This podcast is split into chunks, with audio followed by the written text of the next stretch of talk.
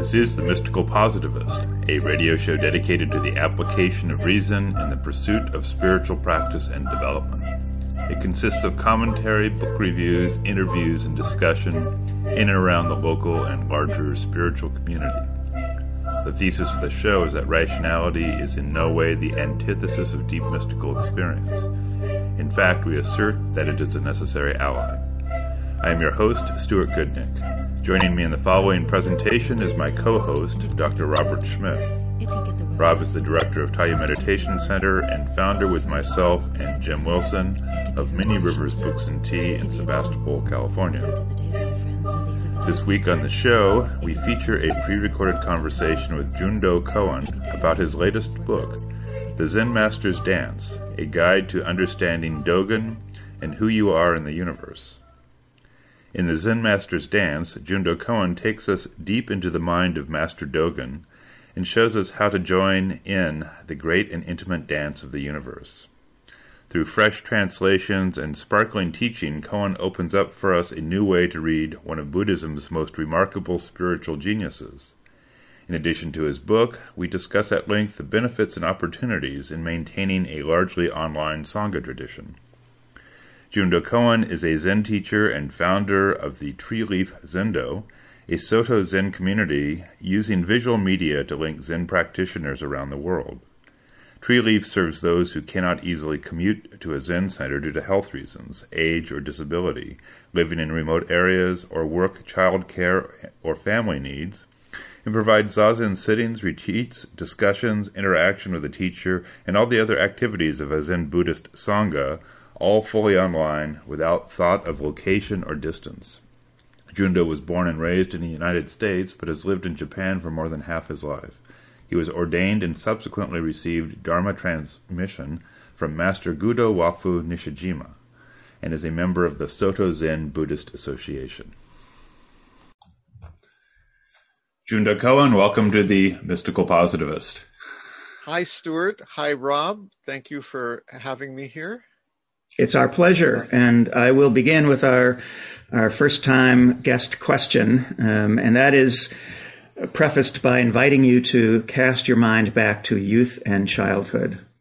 And in so doing, um, do any experiences, impressions, etc., arise that you could say in retrospect um, would have prefigured a uh, podcast where you are discussing the Zen Master's dance, your work um, as a Zen teacher, etc.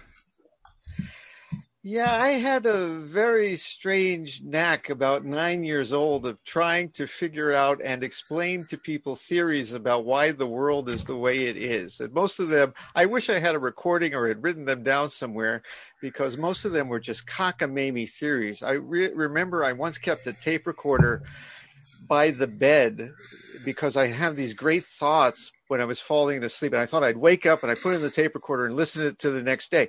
So I, I, I remember one day finally I figured out something really great, and I grabbed the, the little tape recorder and I spoke into it and set it all out, and I put it down. And the next morning I got up and I remembered it, and I played it, and I pushed play, and all I heard was it was completely unintelligible, but I know I came up with some great idea. But uh, uh, that's funny. How young? Uh, how young do you you consider youth? Because uh, I got into uh, Zen really when I was in law school years ago. Well, um, I'm I'm perfectly happy to go with that. So uh, advanced youth, perhaps. Yeah, I, I, I describe uh, myself at the time as uh, horribly depressed, uh, overweight, chain smoking, uh, driving a red sports car. Uh, did I mention depressed? Really yes. depressed and uh, confused. And when you're in law school, you know, um, people tell you to argue. Everyone's obsessed with money and career, and you can fight about. They they teach you to fight about anything you know, mm-hmm. I can I can tell you that the sun comes up in the west. I, I can if if you're paying me, I could tell you that. You know.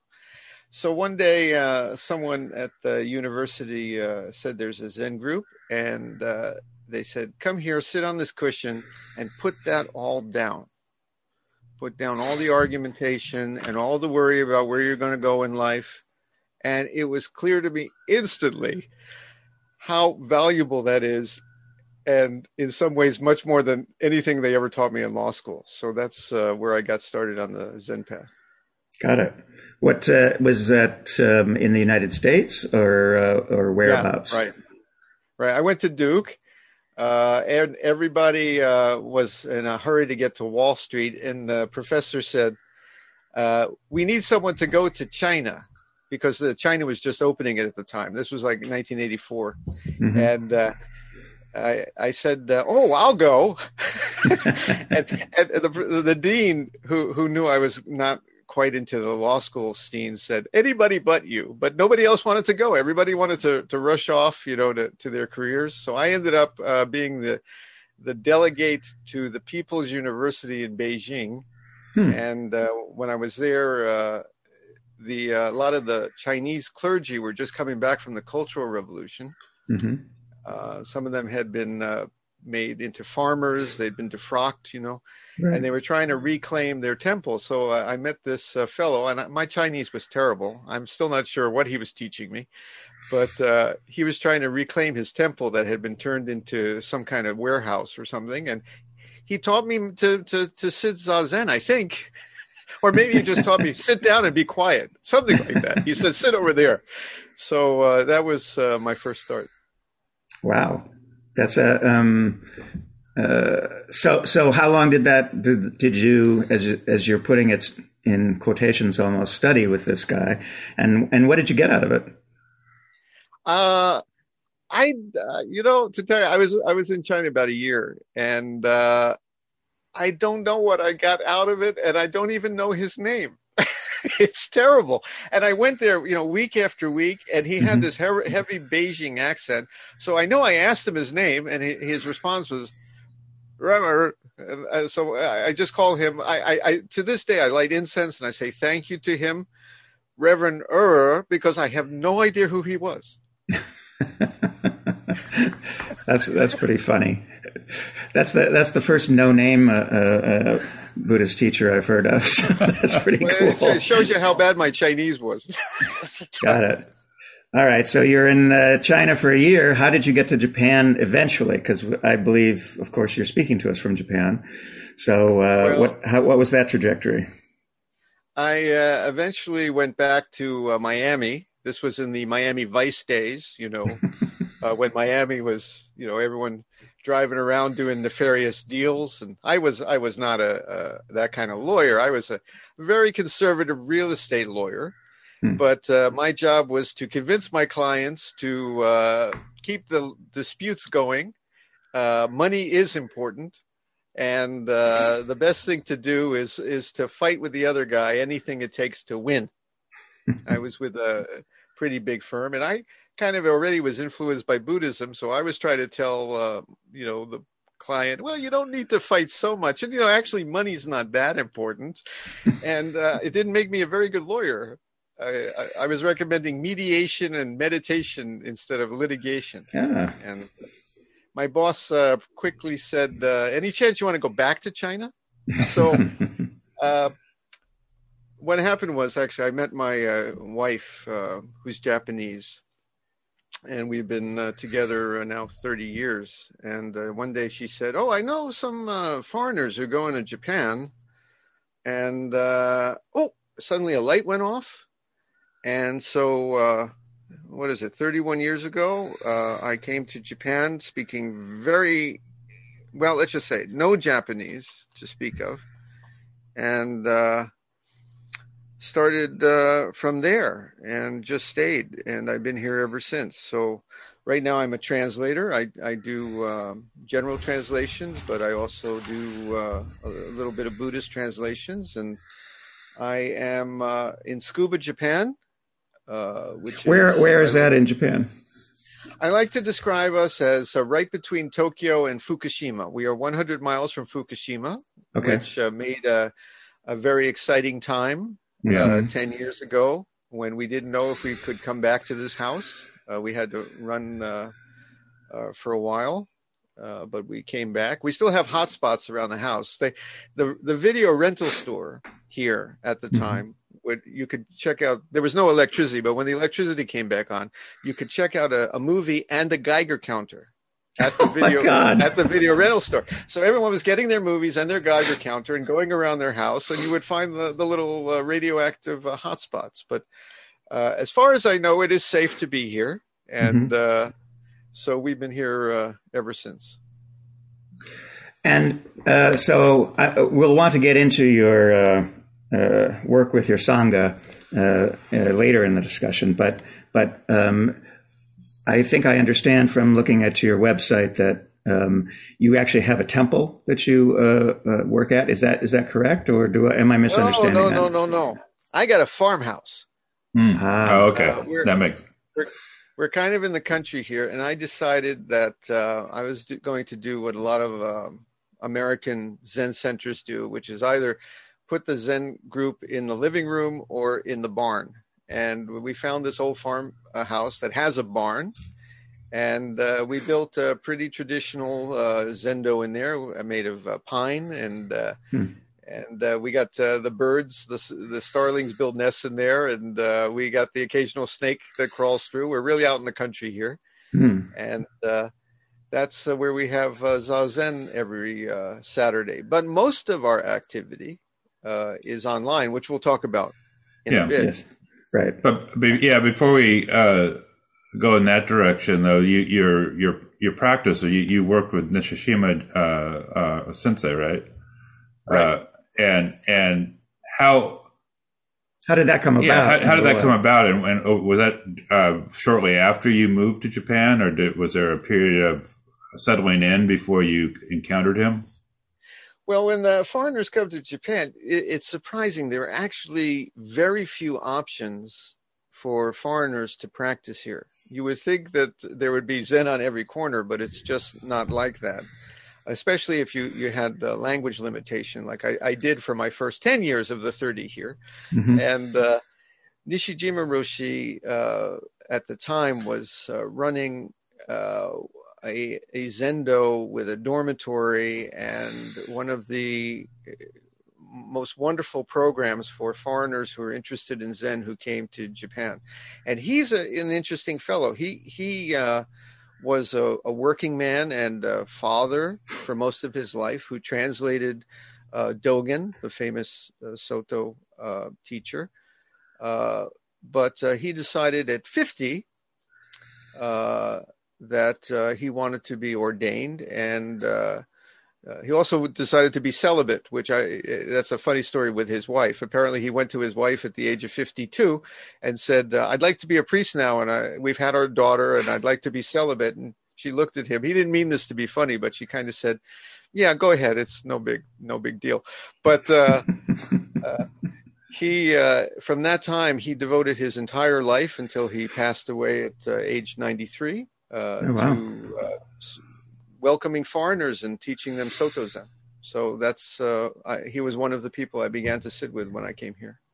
Well, I get, I, have gotten the impression when I've read about Nishijima Roshi that um, he's he was kind of considered a rebel uh, in yes. Japan, and um, mm-hmm. and I suppose teaching foreigners would be one aspect of that rebelliousness, perhaps, or you couldn't confirm that, but but I'm wondering what other aspects uh, would fit in with that. Uh, um, I'll call it honorific. Yeah, he he was a, a, rebel for a few reasons. The thing about foreigners is is right uh, because he thought that Zen and Buddhism in general in Japan had become a kind of a funeral culture, as he mm. put it. Uh, you know, mm. they're very focused on ancestors and uh, doing funerals and memorial services for the deceased and basically temples that have parishioners attached. And it's not about Zazen. So he thought the future and the vibrancy of Buddhism might actually be overseas and then come back to Japan. Hmm. Which I guess I guess that accidentally that turned out to be me. So I've come back to Japan to bring Zen back to Japan. So far, it hasn't worked. uh, except for the three people who come to sit in our barn here. But uh, uh, but he was very much about uh, zazen and uh, zazen and uh, the precepts and zazen. So uh, he was hoping that uh, Soto Zen would uh, get back away from the funerals and back to zazen practice. So that was his big. And you know it's interesting to us because we you probably saw in our archive we had Brad Warner on the show at yeah. one point and what I really student of Nishijima right Roshi. and and what I re- what I got from him and, and, reading your book is just this uh, abiding love of Dogen that uh, Nishijima yes. uh, uh really imparted. Uh, that it's it's like there like the work that you're doing and uh, some of the work that Brad was doing to me is like making Dogen relevant to modern audiences, and it seemed exactly. like exactly, and that was seemed like what his one of the things that he seemed to be about, and I. I appreciated these two very different views, but they all sort of had the same source. And that source was this guy who looked at uh, Soto Zen and saw Dogen as the guy, and that was his dedication and that was his focus. That's exactly right. Uh, by the way, Brad, let me say I, am uh, I sometimes describe myself as uh, Brad's less exciting Dharma brother. he's actually only a couple of years younger than me, but he's still he's like Dick Clark. Remember Dick Clark? He he still looks thirty years old. I, on the other hand, I, I just turned sixty this year, and I look like the the wise old man in the mountains. But, it's, it's but, actually uh, it's funny. We were talking to a, a, friend of ours today who's a, a long long term Zen practitioner and now a Quaker, and uh, he uh, we mentioned we were talking to you today, and we mentioned Brad Warner, and he said, "Yeah, I think Brad's 41." And I said, "I don't think that's right." no, no. so, but, but uh, uh, yeah, so but the, the, that that that focus on Dogen was uh, uh, really striking to me. So I I guess I I guess I'm interested, you know, having sat with Nishijima and uh, where, what was the trajectory to for you to have your own temple and uh, begin to open a sangha? Right. Well, um, well, if, you know, first off, the thing about Dogen is most Japanese don't read or understand Dogen mm-hmm. because uh, it's in uh, it's like the equivalent of reading Chaucer, Middle English. Uh, mm. It's uh, it's it's uh, difficult to read Japanese of that period. And and Dogen himself is just wild. We're going to talk about Dogen, but he's right, just a wild right. style. So I um, always uh, loved Dogen, and I'm trying to figure out Dogen, and I'm trying to sit with Dogen, and and uh, Nishijima's teaching Dogen. So I started going to his uh, classes back in uh, when I first came to Japan about 1989 and he's lecturing in English on Dogen, and uh, I'm still not understanding Dogen. Uh, Nishijima seems to understand Dogen, but I can't uh, claim that. So um, that continued. Plus, I went to there. There were some other Zen groups here, uh, which I, I struggle with the language. Can I tell you one funny language story? Yeah, please. Okay, so I'm going to Sojiji, which is the big Soto temple here, and there's a lovely teacher, Azuma Roshi, who's my first real Japanese Zen master. I never okay. met a real, and I thought he's a completely enlightened being. So everything he says and does has to mean something. So he's struggling with his English to try to make me understand, and I'm getting, you know, every tenth word he's saying. I'm, I'm, I'm trying to understand. So I'm, I have the big question. So one day after Zazen, I went to, to Roshi, and I said, Azuma Roshi, what is time? Please what is the miss? What is time? And he looked at me and he said, Time now, 5.30. I could see that coming. And I said, ah, ah, you mean time is now. Now, this moment is the universe, 5.30. And he looked at his watch and he said, no, no, time now 5.30 so uh, that's that's a good example of how people sometimes when they come to if i may say asian teachers because of the language barrier we have a tendency to think that everything they say must mean something profound. And sometimes it's not just the frankly the english is not so good or the japanese is not so good. So there's a lot of misunderstandings there. But uh, azuma roshi was a dear dear man so you were um, so, so let me see if I understand the context. You, you get to Japan with with your wife. Um, yeah. And um, you're studying with Azuma Roshi first, and then later, I guess, found uh, Nishijima Roshi. Is that is that right?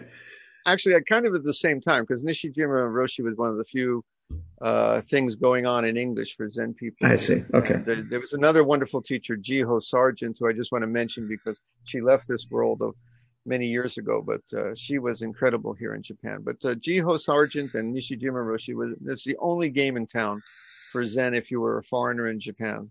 Uh, all those years, and even today, there's so little. It's it's such a shame. Got it. So, um, and I'm going to pick up Stuart uh, uh, uh, where Stuart's question um, was not yet answered because I want to know how you ended up creating your own uh, sangha, essentially. I mean, I think right. that's I, well, I, think that's an interesting thing for for someone to do in Japan, for a foreigner to do in Japan. It seems to me. Right, right.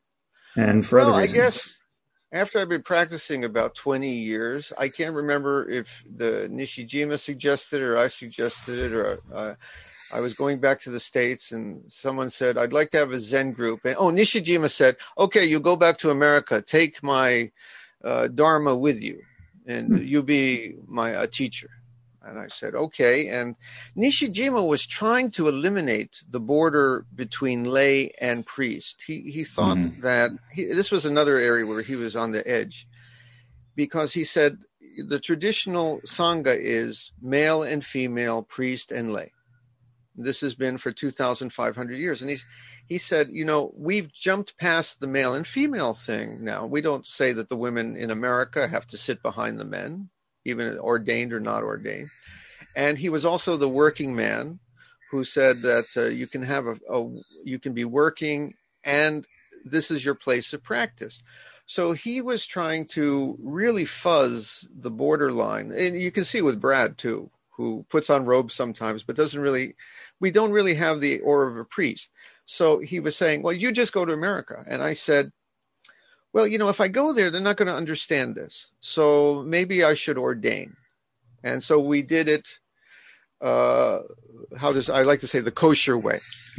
we, we, yeah, we actually had to have two ceremonies because first he ordained me and then he wanted to register me with Sotoshu, and they have all these requirements. So we had two ord- ordinations uh, because there's there they have to have witnesses and papers stamped, and so we had two ordination ceremonies and uh, he he sent me back to America as um, a teacher, and that's how that's how it started. And the way my sangha uh, got started is when I went to America. I I knew very little about how to run a Western sangha because I'd never been involved in one.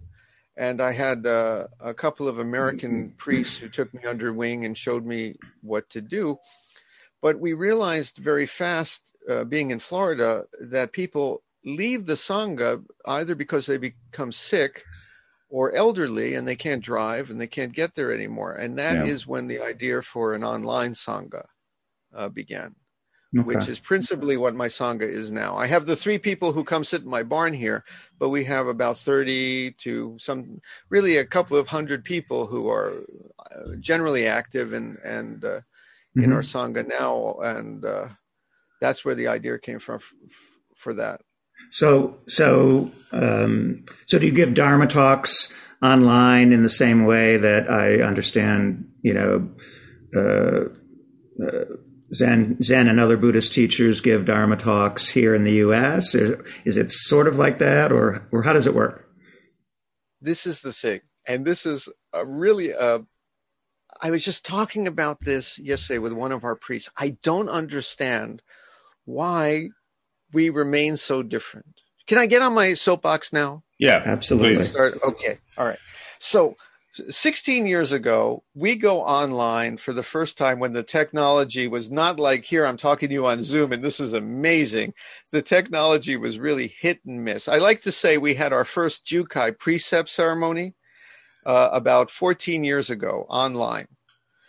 And uh, first off, that was incredibly com- controversial. You cannot give the precepts online because you have to be in the same room with someone. You have to be, and I, we'll, we'll talk about that later. But I said, no, no, I'm looking them in the face. I know these people. They're they're as dedicated as anyone.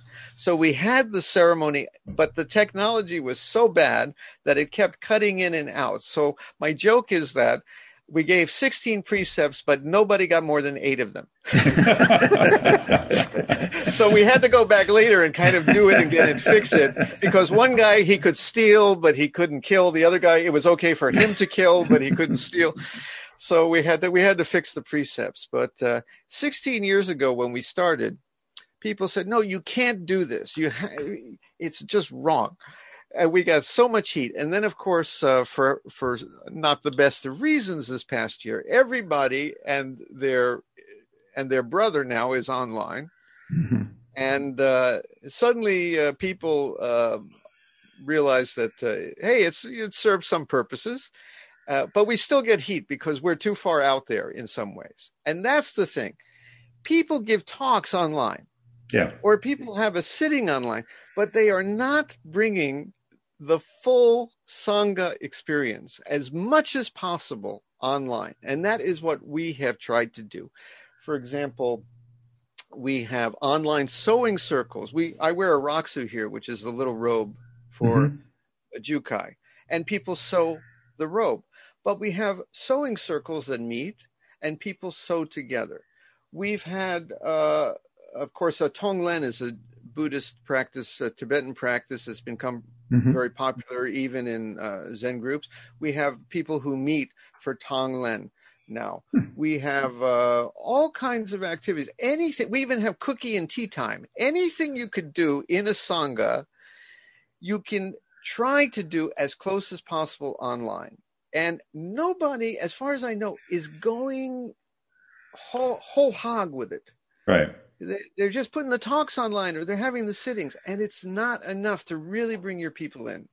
That's that's okay i'll get off my soapbox. Well no, i, mean no, it's, okay. it's, it's, an interesting topic. I mean when we've talked with folks about obviously the experience in the last year where uh, uh, zoom has suddenly become uh, so instrumental for connecting people that uh, lots of communities have noticed that when they do things through zoom that suddenly the people who did fall away because they moved away or they you know they they got very busy with their lives suddenly can reconnect. And so there's this phenomenon of sanghas and spiritual communities getting bigger. And mm-hmm. that's something that's uh, uh, i think been a positive. When we've talked to people who've been engaged in meditation practice and this is a really I'm interested in your experience with this. They will describe that it's different than sitting together in a room, and it's mm-hmm. different than sitting alone. but mm-hmm. and so it's like a third category that it's it's it's real. There is a sense of connection. It's not the same as being physically present with people, but it is a something. And that's good mm-hmm. in some ways. Now, now I listened to an interview you did with Hokai Sobol, who mm-hmm. I, I, mm-hmm. love. He's he's wonderful, and it was a little bit focused on the difficulties with online. And I was I was wagging my finger at the at the at your podcast here, saying I got to get on here and I got to give the other perspective because. Mm-hmm. Zoom or any online technology is a tool and it actually has its strengths things that are easier to do on zoom for example that you may not be able to do so easily in, in person mm-hmm. so when you want me to start talking about that just go get yourself a coffee well, for 20 minutes well you know, we were gonna we were gonna get into your book first, but you know, you've got a head of steam yeah, going yeah, here, let's, so let's, so so let's go into it. Why not? Why not? Because I'm, I'm I think it's a very interesting topic and and one that deserves wider you know uh, uh, discussion.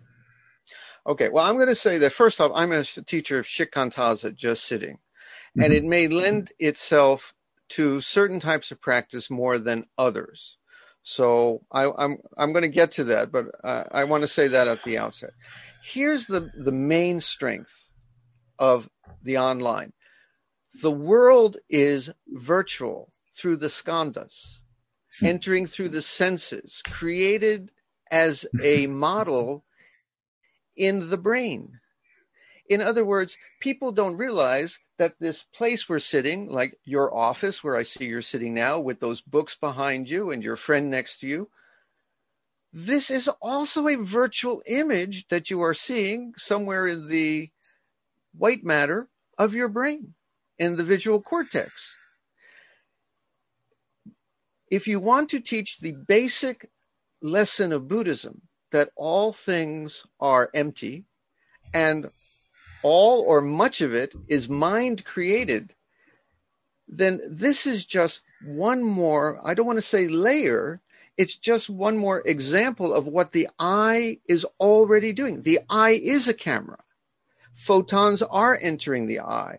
You are only seeing an electrochemical signal right now that you think are things and people and objects and your emotions and reactions to them. So if you look at Zoom, it truly is just that, but extended electronically. Now, the other thing is, as I said, I'm a Shikantaza teacher. And Shikantaza is about sitting radically as what is with all the frustrations of life, things we find difficult or we don't like. So, for example, if I'm sitting and uh, there's uh, some noise outside in my Zendo, and I don't like the noise because it's disturbing my meditation, I teach my students no, no, no. The noise is just the noise. Your reaction is again happening between the ears. I, I like to say that uh, we li- we're here next to a military base, and uh, sometimes uh, our folks are sitting in the zendo and the birds are chirping. It's a beautiful spring day, and oh, it's so zen. It's so lovely. And then a helicopter from the military base flies over, very noisy. People say, no, it's disturbing my zen. And I say, no, no, no, no, no. For the zen person, birds are singing as birds, helicopters are singing as helicopters. They just are what they are. So if you're reacting to the Zoom that it's not real, it's bothering me, I feel alienated by it, I'm feeling distance, that's you feeling these things. You don't have to. You can drop away the resistance. You can drop away your feeling that I wish this was better. It would be better if I was in a live group. That's you judging what's better. Mm-hmm. And it's a basic Buddhist lesson to stop judging good and bad. Sit with what is. So, sitting on Zoom, if people say, I feel distance, I say, you know what we even judge, drop in, in Zen? Feelings of here and there. Oh, but I'm watching a recording that was made three days ago. No, we also drop thoughts of past, present, and future. When you're sitting on your Zafu cushion, we say that all the Buddhas and ancestors from a million years ago, endless kalpa, are sitting there with you. And if they can be sitting there with you, you can be sitting with someone in Paris or in Cleveland, Ohio, three days ago. Just forget about the distance and the separation and the barrier that you're creating between you and them. So if you teach the right attitude, it is a great Buddhist lesson. That's what I wanted to say. Well, I, and I appreciate it because uh, it also um, is something you touch on in your book, Zen Master's Dance. I mean, this you bring up this, I think, entirely valid point that the the scientists of neurobiology um, are um, very clear that the brain, the, the human brain, the gray matter that you're pointing to between the ears, is interpreting data sent um, through the neurons, etc., um, mm-hmm. to the from the eyes, from the ears, all the senses, the body, and so it's true that the tactile there's not a tactile presence of the same uh, form, but but you're absolutely right that that that there is um, a basic similarity, and to forget that does mean I mean, I'm, I'm really glad you've brought this up because I, Um, I hadn't thought about it this way as applied to practice. It's really, have, really uh, important. I, I, have had conversations with a couple of our members who are uh, visually and hearing disabled mm-hmm. or mm. impaired. Yeah. And uh, one of them said, Oh, welcome to my world. I just function in a world where I rely on all my other senses. So you're right. I can't uh, go out and, and give you a kiss. I wouldn't do that these days anyway. But right, you are right. There are there are some limitations, but it just causes us to rely on other things, like the famous visually impaired swordsman. You know, that's of mm. Japanese yeah. mythology. You just re- rely on your other your other senses, and it opens as much as it closes. So if there's you're, if you're looking closely, there's no necessary separation, or there's no. I mean, the separation isn't um, is only apparent, or and, and, it arises out of the judgment right. that's happening um, in your head. So, I mean, I think that's fair. I mean that that the, that because any any statement to the contrary is really putting conditions on on the transmission, and there can't be any conditions on that. Well, we we talk about the Buddha and Dogen, and of course, uh, we haven't met them personally, but they are vibrant and alive for us. Uh, I like to say I have a, a boy in um, my house here who's 18 and a teenager, and what's going on in his head is a complete mystery to me, and he's in the same house. So, the what we found in our sangha over the years is if people come consistently, day in day out, uh, and this is another thing about sangha. A lot of Buddhist groups, you can only come, or most people come, unless it's a real residential community, once a week couple hours. People come, how are you doing? Sit silently. Listen passively to a talk. Maybe have a little chat with coffee and tea, right? And then they go home. But our group, people can come. They can come daily. They can, uh, I'm, I'm going to say this too, pour themselves out some ways because of the media that they couldn't do in person. Remind me to talk about that. I, I'll tell you a couple of stories about that. But because of that, with time, you truly get to know people because they're just there day in, day out through their cancers, through their divorces, through their depressions, through their happy times and uh, sad times. You get to know people. And, and uh, I, I, have had uh, people in our group who I have eventually met. I did a train tour around America a couple of times where I just go to people's houses that, that I knew from our group. And I couldn't remember if I'd met them before or not uh, because I'd known them for so long. Uh, sometimes they were shorter or taller than I had imagined because you don't get that on the screen, but otherwise uh, they were just the folks I knew. Mm-hmm. Now, the thing I said about opening up, this is another strength of our basically forum based community. Here's the thing because we are distant, people will have enough space to open up about things that sometimes they won't tell their own spouse. Hmm. Now we, we we insist on certain confidentiality because it is the internet. So I say people don't say that your name is Tom at the such and such hospital and you're an alcoholic doctor. Say I'm a medical professional somewhere in the south and I'm an alcoholic doctor. Don't give too much personal.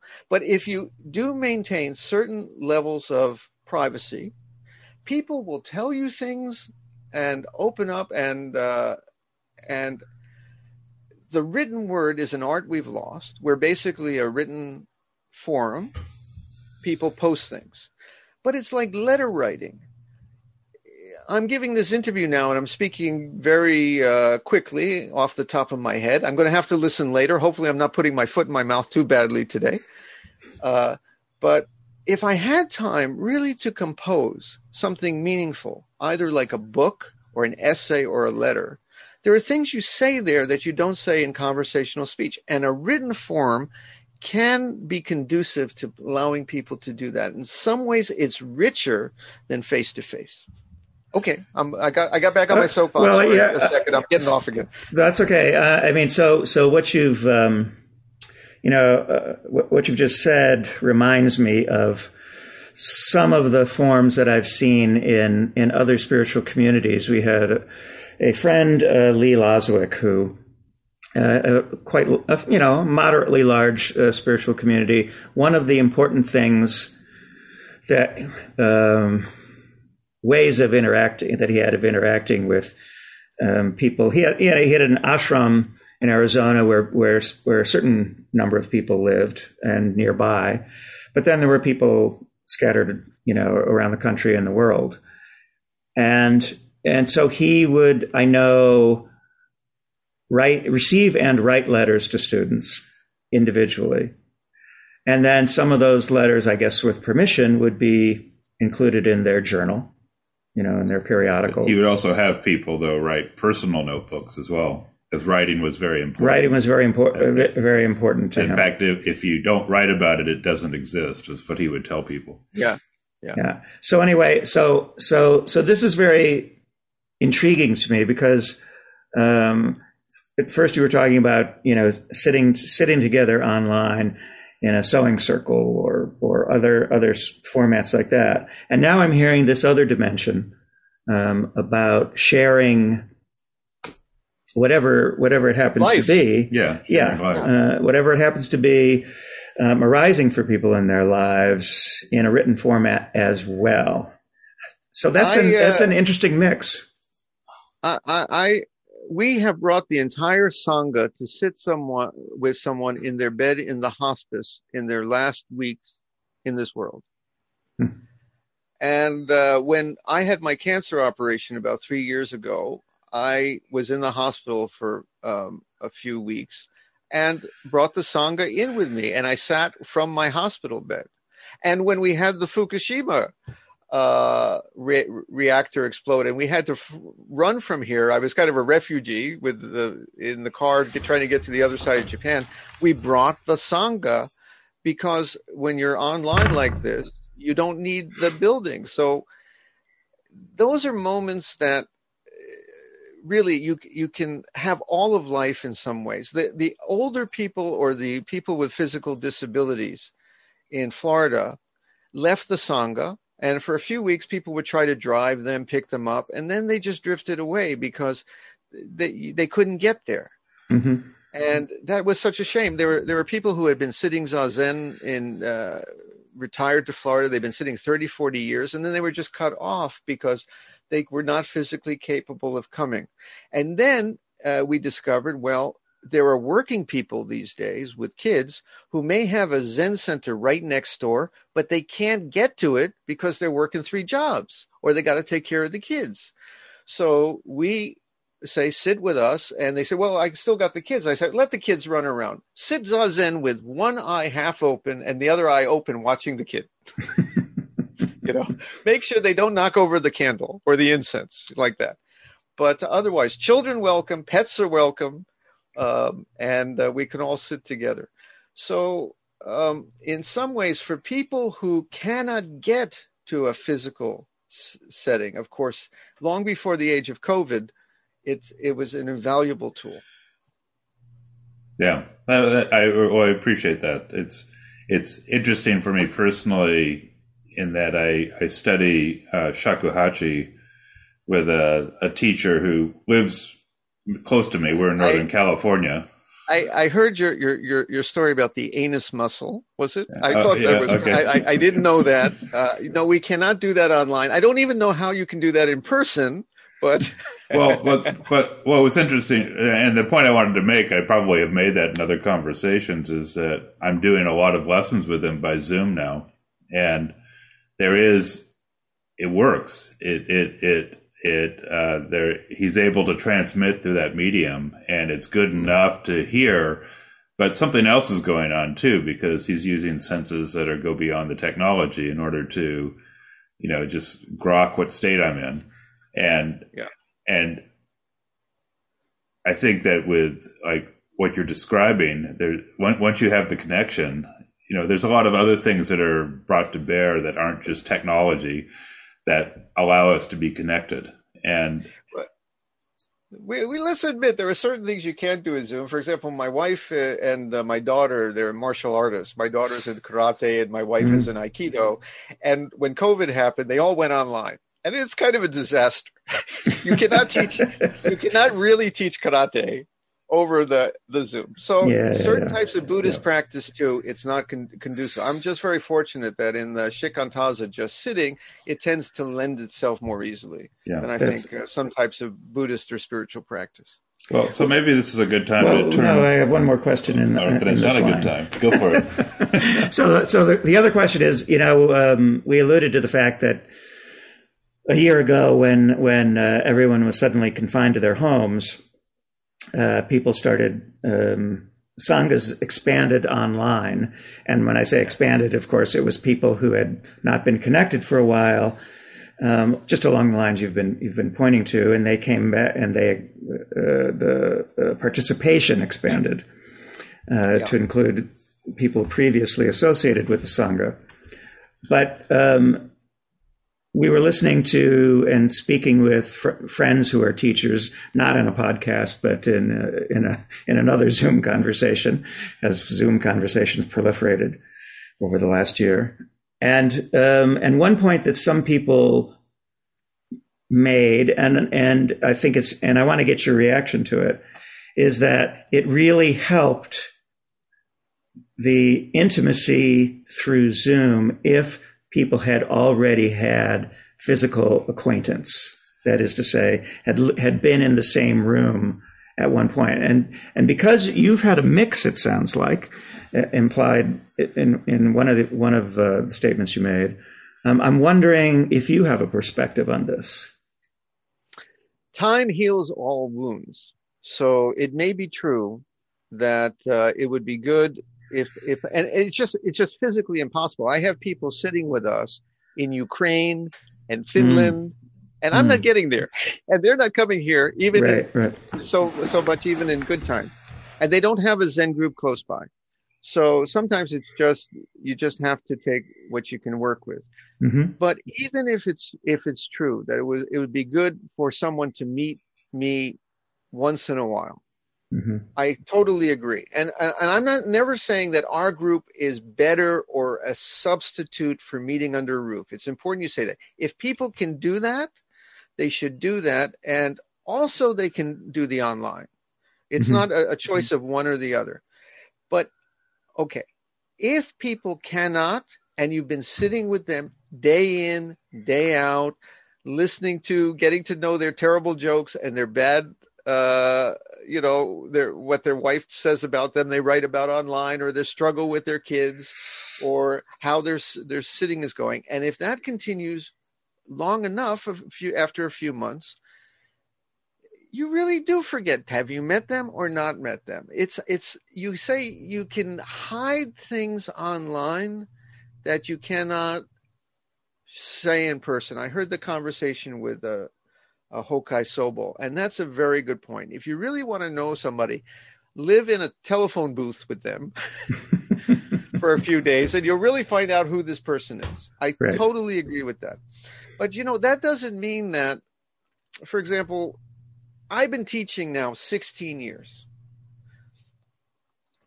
Do people know me? I even my wife made some things. She doesn't know certain things about me, I, I guess. And as I said, I don't know things about her. We've been married 30 years, even living in the same house. But what do you know? Okay, you see is what you get. We haven't had a scandal in our sangha. This is a big plus.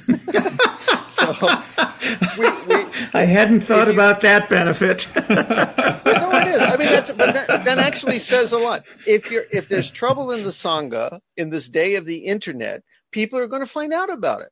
Yeah. You're going to get people going online saying, "Oh, this guy, he's a charlatan. He just wants my money. He's doing strange things in the in the interview room." Mhm. You're not going to keep any secrets.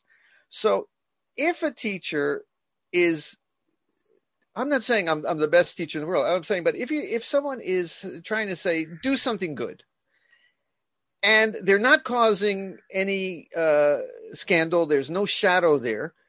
The internet will kind of show that because you're not going to hear the rumors about the person, and people are going to say basically good things. So if people come to our sangha and they sit for long enough, a few months, and they see that we're harmless and we're really trying, and that the practice is good in their lives, they're going to realize it's a wholesome thing, and uh, they're going to know enough to keep on with the practice. So yes, it would be lovely to meet these people, but also time does heal a lot of wounds. Uh, well, well, well, thank you. This this has been um, just this part of the, our discussion today has been really uh, very very interesting to yeah. me personally. Um, you know, we have a, we have our own um, uh, fourth way um, uh, group that we um, mm-hmm. conduct and work with, and and you've made me think of aspects of what we can do with these people that I hadn't thought of before. So I value that. I appreciate it. Get the lesson in their heads that if they're having trouble with the media, they, their self, is having the trouble. Mm-hmm. Yeah. That's my advice. Okay. Thank you. So shall we? Uh, uh, let's let's to transition to uh, the Zen Masters dance formally. We've referred yeah. to it a few times already, but great book. Great book. exactly. so I've heard. Has great online reviews, right? Yeah, yeah I know the author. He's, really exactly. No scandals.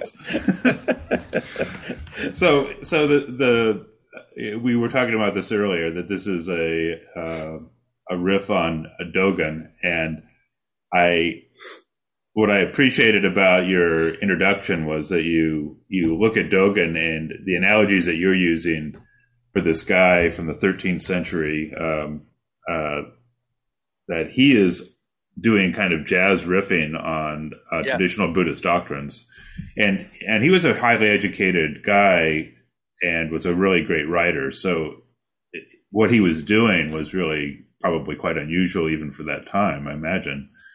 But maybe, oh yeah maybe you could just uh, do a brief sketch of who Dogen was for listeners who may not be uh, quite so familiar, and and what this body of work is that you are actually responding to and doing your own version or translation of. Well, Dogen was the uh, teacher in the 13th century who went to China and found the uh, Dong, the Soto uh, tradition of uh, sitting uh, came back to Japan and uh, began to teach uh, shikantaza, which uh, means just sitting, or this. I like to say the sitting that hits the spot, something like that. and uh, it's a little different from the Rinzai approach. You know, they, they sit centered on the, the koan or the, the, the Wato phrase. And we are just sitting. I'll t- I want to talk about what shikantaza is in a bit too. Don't let me mm-hmm. forget mm-hmm. that. Yeah. yeah. But uh, uh, he came back and he was a walking encyclopedia, highly educated in Buddhism. He'd been practicing Buddhism for uh, before he went to China since he was a kid, literally uh, for at least uh, I think a dozen years before he went to China, and he knew his stuff. So he came back and he started writing. His main, uh, most famous work is something called the Shobogenzo, which is just it's uh, James Joyce. It is. Ah it is. What, what a good analogy. Yeah, it is. One. It's it is not easy going. It's not easy going for Japanese people, even if, besides the fact it's in 700 year old Japanese, even when it's translated into modern Japanese, the Japanese can't make heads or tail of a lot of it. It's in English and in some beautiful translations. My teacher Nishijima did one of the uh, full translations of Shobo Genzo, and it's still tough going. And I couldn't understand why and I read everything I could get on Dogen. And there were people who were real Dogen experts and scholars, some of them priests, some of them in the universities, and some of them try to analyze it uh, very intellectually. That he meant something every sentence uh, from a philosophical perspective, and sometimes it lost me. And other people say, no, you have to be completely an enlightened being. Then this will all become clear and I said, well, maybe so, but I, I I'm not an enlightened being, so I'm I'm I'm still struggling for, with this. And then one day, I'm in a museum reading my Dogen in front of a Picasso, and I look at the Picasso and I look at my Dogen, and the Picasso was, I think, a, a table with fruit, right? And the leg from the bottom is on the side, and this side of the table is over here, and the fruit is kind of, you know, it's Picasso. And I said, wait a second, that's Dogen Dogen is trying to take the Buddhist teachings and show them from new angles. But it was, you know, it was still very stagnant. So another time, I'm listening to Coltrane jazz while I'm reading my Shobo Genzo, and the two started to flow into each other. And I realized that Dogen was playing riffs on Buddhism. Coltrane, the, the one I love to talk about is my favorite things. You know the Julie Andrews song? Mm-hmm. You know? Chestnuts and roses. I'm not going to Okay. Wow. So First time we've had a s- song on the sto- on the show here. yeah, I wrote this. I wrote this book too out of guilt. My mother's a jazz singer. My my sister's Oh. a Bob Fosse dancer. My uncle's a symphony conductor, and I'm the one in the family with no musical talent. So I, out of guilt, I wrote this book about dancing and music. But that's uh, Okay. that's the Freudian analysis of why I wrote. it. But anyway, uh, so Dogen is like Coltrane, who you know you hear Julie Andrews when you go on the YouTube and put my favorite things with uh, John Coltrane, it'll come up. And first you hear Julie, and then he's gone. He's off somewhere. He's syncopating, bending time. You don't know where he's going. Riffs, wild sounds, harmonies and disharmonies. And then Julie comes back for a moment, and then he's off again. And I realized that that's John expressing his favorite things, man. Mm. You know, it is the song, but it, he's bringing it to life. He's exploding it. He's bringing it into new dimensions. That's what Dogen's doing. So Dogen never left the farm as a traditional Mahayana Buddhist teacher, but his way of writing was to take a theme, like all things are connected and, and each other. That uh, you, Stuart, and Rob are not two guys sitting here in a room together. Rob is another face of Stuart, and Stuart is the back of Rob's head, like that. You know, this is how we Mahayana look at uh, everything flows and is everything else. And Dogen just is doing this with his word jazz. But if you really read Dogen, you'll see that uh, no, the themes are in there. The basic Julie Andrews of the the standard old tunes of Buddhism are in there, but Dogen is just blowing it out. And uh, you don't read Dogen to understand every line because I, I say something sacri- sacrilegious.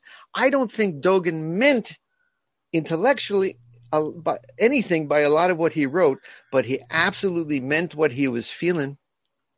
Like Coltrane, if you said, What does Coltrane mean by that note or that musical phrase? What is he intellectually trying to convey by that A minor? Nothing. It's a sound, it's a feeling. And that's what Dogen was doing. So now people don't have to buy my book because I told them what the whole thing Well, is. I think, yeah.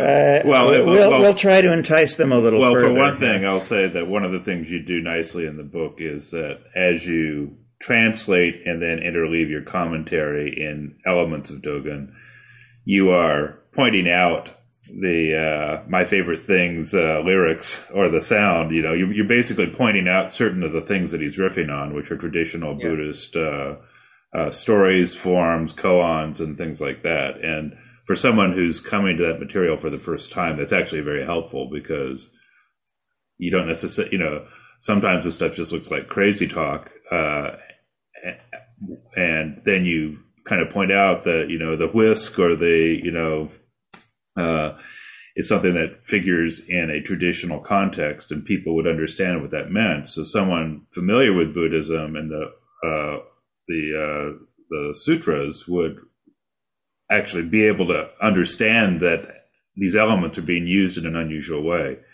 So, th- Yeah. so that, that, that is, that's actually one element of the book that is very helpful because you, you set the, you set the table for a reader who doesn't have that deeper context of the traditional Buddhist uh, material. Yeah. Uh, so let me just jump in here, though, with a question about that, that's arisen in my head because of this. So you point out in, in the book that essentially Dogen has an audience of both lay people and monas- m- monks, monastics. Right.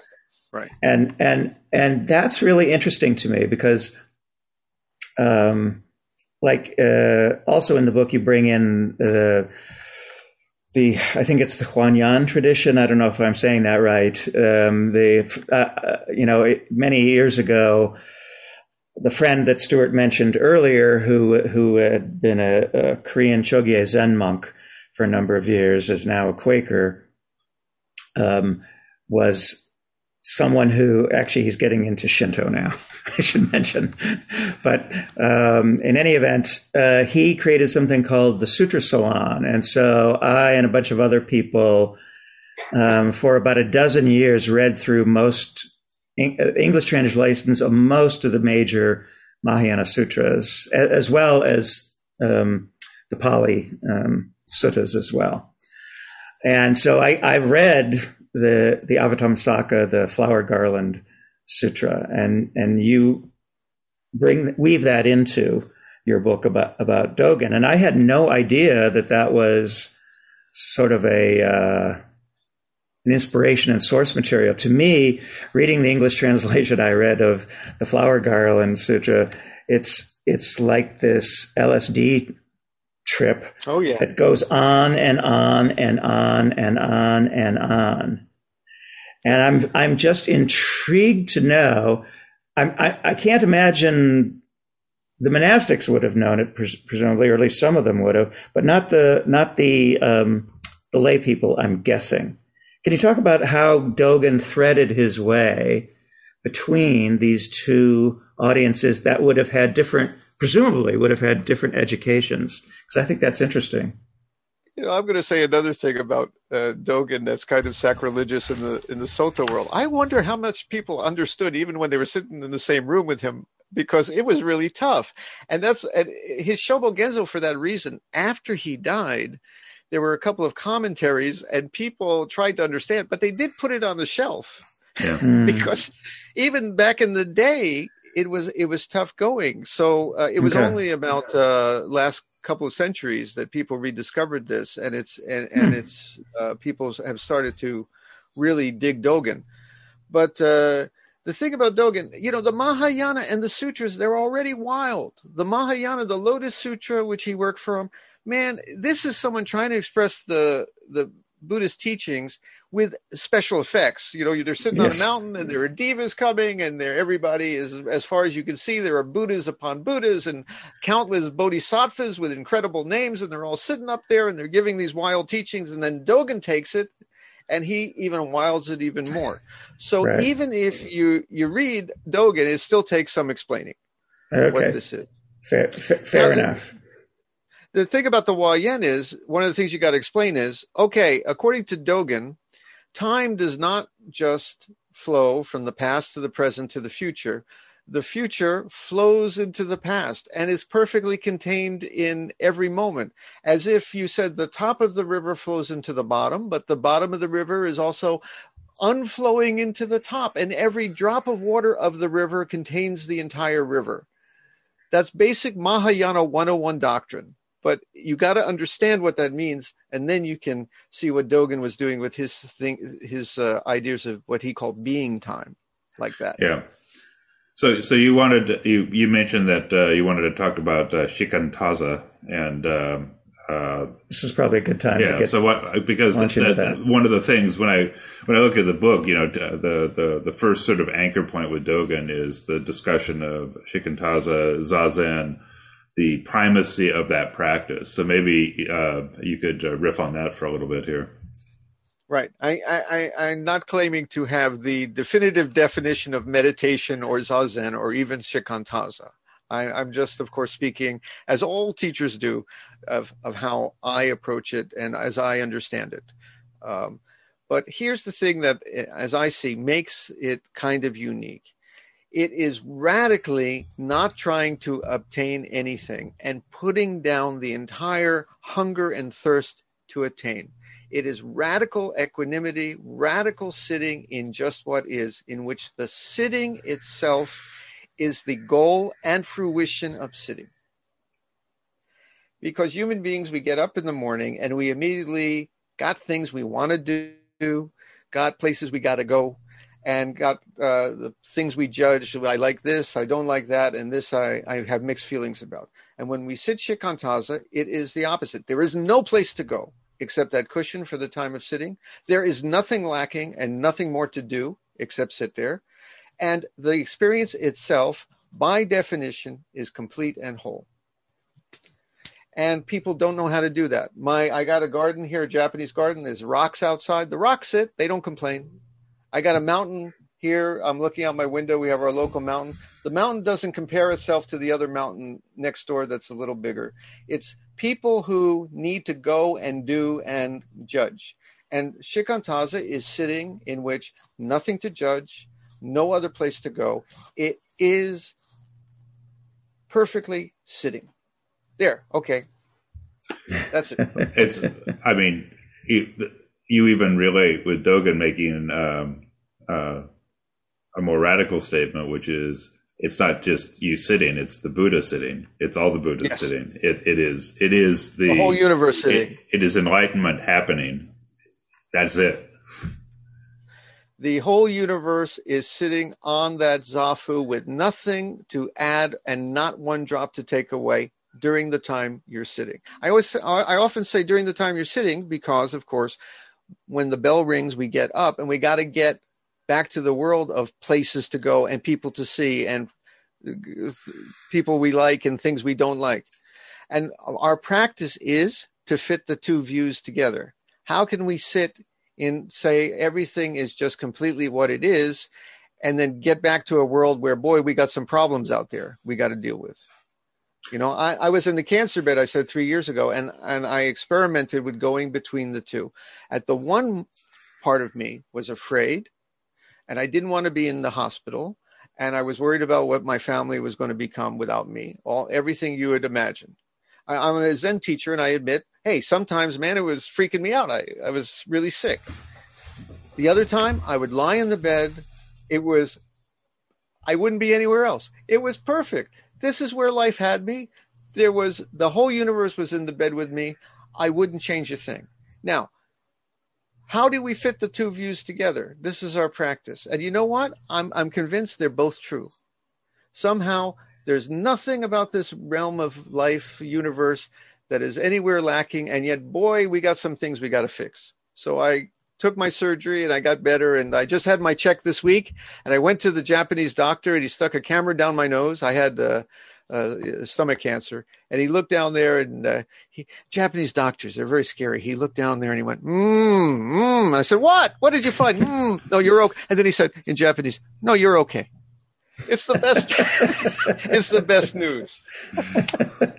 Congratulations! I'm glad to hear it. Thank you, thank you. Thank so, so, but you you also say that the the sitting, even even if you know, it's not like the, the goal is to be perfect and uh, not to have uh, any thoughts or anything like that. It, no, that no. that that it is the relationship to all that material. Even even if going mind or judging mind appears, it's your relationship that's shifting to that. You're not repressing exactly. that. Exactly. You know, I we compare it to the clear, open blue sky with not a cloud in it. This is people think that a mind without thoughts and just boundless and open. And people think my meditation, I have to get there to this open, bound, clear mind. And if the clouds come, or even a rainy, stormy day when we have upset, that's bad. That's an obstruction. But in our practice, we learn after a while that the sun is always shining, seen or unseen. The sky is always present, even as the clouds. So we learn not to grab the thoughts, not to stir up the thoughts, not to buy into their bull. Uh, uh are we on? Can I say the bullshit. Uh, no, Can I say that? No, you can't. Well, you, you can for the podcast. But you, he's going to have to delete it. okay. the B, the BS. because because yes, the, pod, BS, the podcast is okay, but this is also going on a radio a show. Local radio show. Oh, I'm sorry. I'm sorry. I thought we were on HBO. I'm sorry. uh, if only. So, uh, okay, bleep me out. Uh, but anyway, we we learn that the the stuff of life mm-hmm. the problems of life are there and the clarity is there at the same time. Because on the zafu we practice this total acceptance and non-resistance and then we get back to a life of uh, things boy we have to resist and we don't like sometimes. So uh, one is not an obstruction. There we say form is emptiness emptiness is form. They're just two faces of the same thing and yet like, there is a there is a doing in in a sense, or or maybe it's a not doing is is probably a more accurate way to say it. Because if I have a thought that arises, there is an invitation to dig in and ramify and and uh, yes. uh, uh, water the seed and watch everything kind of uh, expand from that. Yeah. So we have to have a certain kind of you don't understanding. so not grabbing you don't jump on the train. You don't buy what it's selling. You don't stir it up. You don't wallow in it. You observe it like a, an object, like the, the table in the room. Oh, I'm having a, a thought of anger or fear. It's just like the, the, the picture on the wall over there. It's just So- a thing. You don't have to think about it. So you would say that that's part of the practice. You, of course, as part of the practice, you just let it be like you're watching theater. Mhm. Usually, when we, we feel, for example, fear, we say, I'm afraid. But in Buddhist practice, uh, you can say, No, I'm temporarily fear, feeling in my mind theater uh, a scene of fear like that. It, it somehow is just what's going on in the show, and you don't have to buy into it. Yeah. So so that place behind the theater. Uh, that that sitting place, then is is is what would we call that original mind? Would we call that the way things are? Is that uh, reality? How do you how do you describe that? I, I think if you look at the history of Buddhism there and, and other Eastern practices, there are kind of uh, two schools on this. One is that there's something messed up about this world. We got to get out of here. We got to get out of Dodge. We got to put our thinking down and we got to get to the place without thought that's perfectly clear. And then there are the Mahayana people and maybe the more earthy uh, Zen and, and Japanese people who said, yeah, this world of chaos, samsara, is bad if you're only in here and buy into it. But you can get to the point where you realize that nirvana is samsara, samsara is nirvana, and it's a good show if you realize it's a show. If you don't buy into the into everything it's selling. So I, I think we can learn to say that, you know, this life is I don't think this is something we have to get out of. I think, like a lot of Zen people, we can be realized right here amidst all the nonsense and chaos and ugliness and of this world, together with the beauty and the and the peace and the good stuff. If you learn to say that we're here and we're living this life, but we also see beyond it as well. They're not they're two faces of the same thing. It's, That's my personal You Well- just you just used the word beyond, and um, we had a, a, a conversation with a couple of friends um, earlier this morning, and one one friend uh, was relating how um, a Zen a Zen teacher here in America, uh, eight, he said eight or ten years ago, had decided to um, sort of redo a translation of the Heart Sutra in English. And he wanted to uh, get rid of gate gate parasam gate bodhisvaha and Sure, translate this it. wasn't me. I Oh, don't think did. so. Go ahead, really? finish, finish your story. So, Sorry, so he ahead. said, so, so he wanted to get rid of beyond. You just used word the, the word beyond, Yeah. and No, that and- was a, a bad word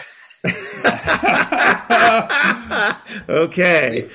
because it's it, it's uh, they are exactly the same seen. I like to say that we see life one way out of the right eye, which is the world of division and separation and me and you, friend and enemy, life and death, and then we see out of our left eye which is beyond coming and going, beyond life and death, beyond separation, beyond the things uh, that we love and the things we detest. And then we open both eyes together and we're still seeing the same world, but it looks completely different, but yet it's the same. I think that's so uh, beyond was a is a bad word, yes. so so in that in the sense of you're not going beyond the world uh, in that sense, uh, uh, but transcendence is understood to be the uh, uh, fusing of these two perspectives. to- Immanence is transcendence and transcendence is immanence. Like Okay, Okay. so maybe it was you. I'll, I'll, Yeah, I'll, we'll I'll have to ask No, our I- friend. I don't like dharani. I'm a big guy. I'm a Buddhist, avowed Buddhist modernist. Okay. with the the asterisk that if I think something is superstition, doesn't mean it's not valuable to someone else, and I Mhm. could be wrong. So, for Mhm. example, a lot of Buddhists thought the world was flat. I do not believe the world is flat. Uh, I'm not a literalist on rebirth, but if someone else is, my that's wonderful for them. And they maybe they're right and i'm wrong but i believe certain things. I don't believe in dharani dharani are the chants we we still do in many buddhist traditions that i consider to be a bit abracadabra magic spells because people were chanting the dharani to get it to rain or to cure their kid who was sick mm-hmm. which is a wonderful thing and it's a human need the farmer wants it to rain he's afraid but the dharani's not going to do anything it's just a mumbo jumbo. Uh, I, I, I, made a, a, joke. You go grab something from a Harry Potter book and say that. It'll have the same effect. So at the end of the Heart Sutra, there is uh, a mantra, which is basically like a Dharani. And I said, uh, people chant it for the power of that, like the magic power. And I said, no, we have to understand it. So I did put it in English. Mm-hmm. Uh, we still chant it in in uh, the original, uh, but uh, I put next to it the probable meaning. And what is the probable meaning since we're since we're talking about that? Well, this is another Go- Dogen perspective. Good. That's uh, unusual. We usually think gone to the other shore, shore. We need to get to the other shore. And then we mm-hmm. have the raft that we're carrying. And when we get there, we put the raft down. And Dogen said, You never put the raft down because you never really pick it up, but you're always riding the raft because the other shore is this shore is the middle of the river. Keep rowing. So the Got place, it. the destination is right here and now. How you choose and live. If you see the world with wisdom, you're bringing Buddha to life and enlightenment now, and the other shore is here. And if you act with ignorance, like greed, anger, and ignorance, you're bringing the opposite here and you're mm-hmm. making division. So if you practice, he called it continuous practice or practice enlightenment. If your practice is right now, it's not to get someplace, it's realized right here. So we don't say gone, gone to the other shore. I think our translation, I haven't uh, looked, uh, I have to remember my own words, but it's something like uh, uh gone, gone, but we got there. Something like that. I, I, oh, I appreciate the, uh, the, the explanation of that because as as I get from the book, I mean, the focus on uh, uh, Shikantaza and Zazen, the sitting is is like practice is in this moment. The practice is right here. There's no other place to go. There's no other otherness, other places here, there, past, present, all as you describe in the later chapters, are all things that Dogen riffs with and turns around and fuses back together, uh, much like you described the Picasso painting. And it's for the mind that wants references and uh, a, a, very clear map. Uh, it's very frustrating because yes. you just, you're yes. basically just brought back to free fall I mean, literally, it's like a sense of free fall that uh, you're here. There's nothing to hold on to uh, that ultimately has any uh, substance, and yet well, here we are. Well, it's also very practical in, in daily life too. Uh, for example, let's say uh, you meet a situation that's difficult or frustrating, and you have you're at a crossroads. How you can deal with it? You can either react with anger and frustration, or you can react with peace, acceptance, tolerance. And the, the, the story I usually give, uh, which is easy to understand, I had a flat tire in almost exactly the same spot in the car on a rainy day about 10 years apart. and the first time I was late and I got mad. It's raining. I got to change the tire. I remember kicking the tire and hurting my foot. I had just started, you know, practicing a, a couple of years before. I was still in my lawyer mode, I guess, and really frustrated. So I, I and I, I changed the tire and I got soaking wet and I was miserable for the rest of the day of the injustice of it all. Uh, 10 years later, I have almost the same experience and it's raining and I got a flat tire and I'm late and I'm get soaking wet. And I got out of the car and I looked up and I said, Ah, the rain. Yes. Beautiful tire. And I bowed to the tire. Thank you.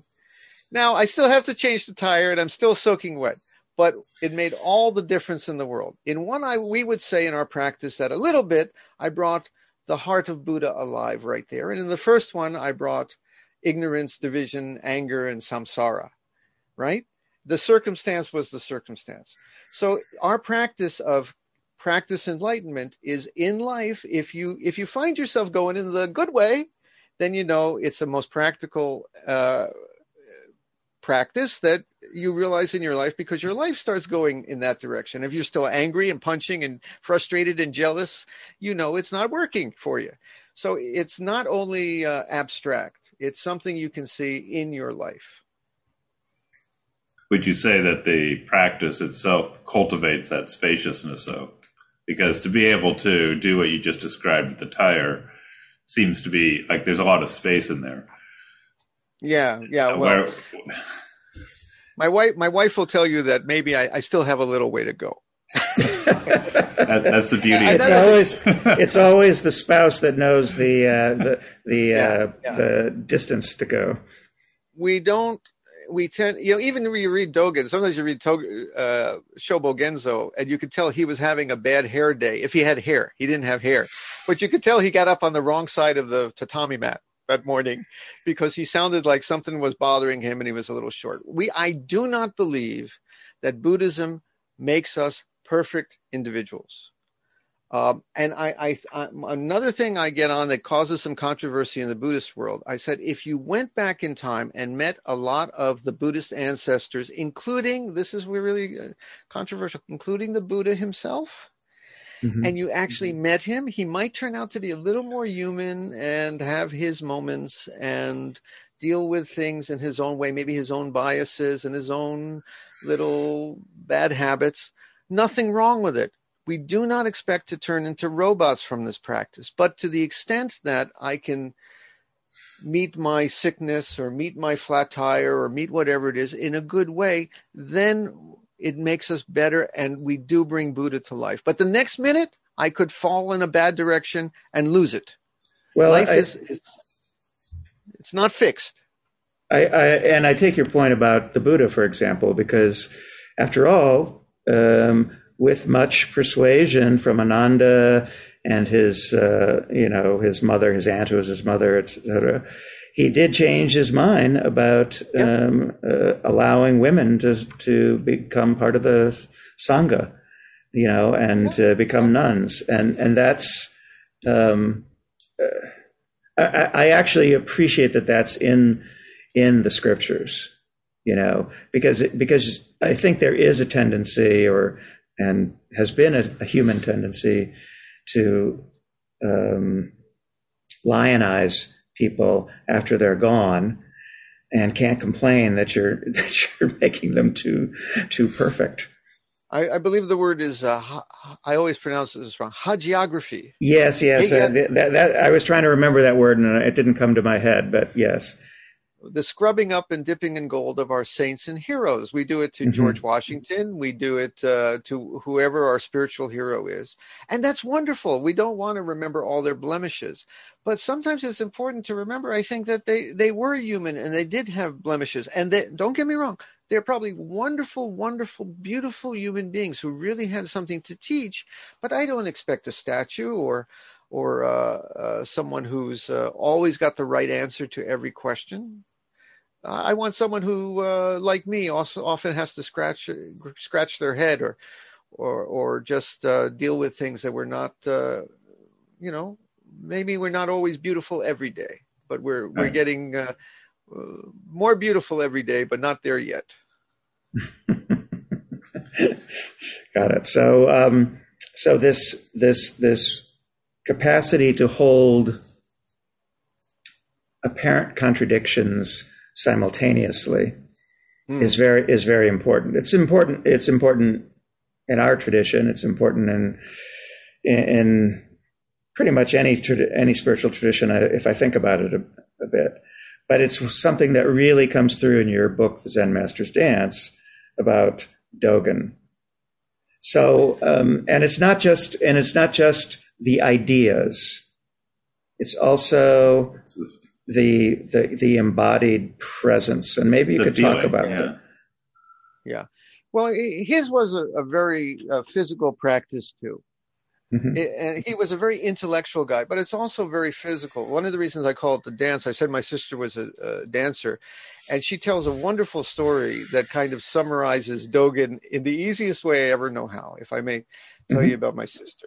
She uh, has been dancing for, she's 80 years old. She still teaches dance. She's been dancing for years. She was a Bob Fosse dancer on Broadway. Mm-hmm. She knows her stuff. She, I got two left feet, not my sister Sue. But I asked her one day, I said, So, Sue, you're on stage. What happens when you're supposed to make a graceful leap and you trip over and stumble, or your partner picks you up and drops you right on your keister? What happens to the dance when everything goes wrong? And she says, Nothing ever goes wrong. It becomes the dance. You dance from there. And uh, she said uh, a couple of times they, they actually had to carry her off the stage, once in a stretcher you know, to get her off. And she said, even when they stopped the show and had to carry me off the stage, it's the dance. The dance sweeps it all in. It sweeps in the good, it sweeps in the bad, it sweeps in the happy and the sad, it sweeps in the graceful moments, and when you fall on your keister. But, but, and this is the part that's like Dogen, we do our best to diligently not fall on our keister. that's practice. That's that's very succinct.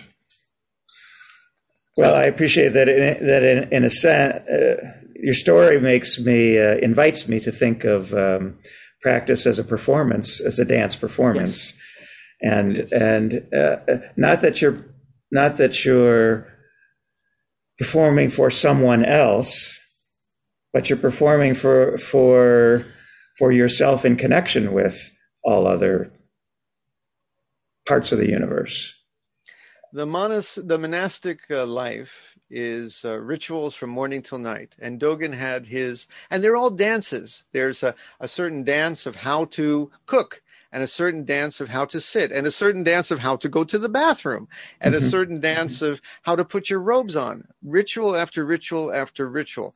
But the thing is outside the monastery from a bigger sense our whole life is is kind of a great dance. This whole world is a great dance and we can make little rituals. Uh, we can see that changing the baby diaper is not just changing the diaper; it's a sacred thing. It's a. I I used to change my son's diaper. First, I'd bow to the baby and the and the and the poop, and then mm-hmm. I'd change the diaper, and then I'd bow again. It it really is. Uh, anything can be seen as uh, kind of a sacred moment, according to Dogen. He left nothing out. Everything from morning to night even the most mundane, the things we love and the things we hate, taking out the trash or the rusty tin can on the road, all sacred to Dogen. Well, my you, you remind me of a of a moment when um, my mother was dying of cancer. My father and I, uh, she, she was at home. She wanted to die at home. Uh, we took her to the bathroom. She had to go to the bathroom. I'm sort of behind her. My father's sort of in front of her, trying to lift her off the toilet and and she could didn't have the strength to wipe herself. So um, so I started to uh, reach out, and she she was like, "Resist! No, no, no! You sh- you shouldn't do that." And I said, "You did this for me hundreds of times, hundreds, thousands of times." Right. And then she right. could then she could re- then she could accept that with grace. Right. But um, but yeah, that that was a sacred moment for me. Yeah, and you you and, you uh, you touch on this whole the the the sacredness of death as well in the book. The sacredness of death, but uh, Dogen would tell us that the even the most mundane, if we have the eye to to to feel it, and again, this is where it's between our ears to to mm-hmm. decide mm-hmm. this. Um, opening a bag of bread is sacred. The whole universe has brought this bread to, to go in your mouth. Uh, getting the oil changed on your car. Well, what's sacred? What's Buddhist about that? The the whole universe is in the oil in your car. There are millions of dinosaurs in that oil. I mean, it's all of history and time is here in your Buick.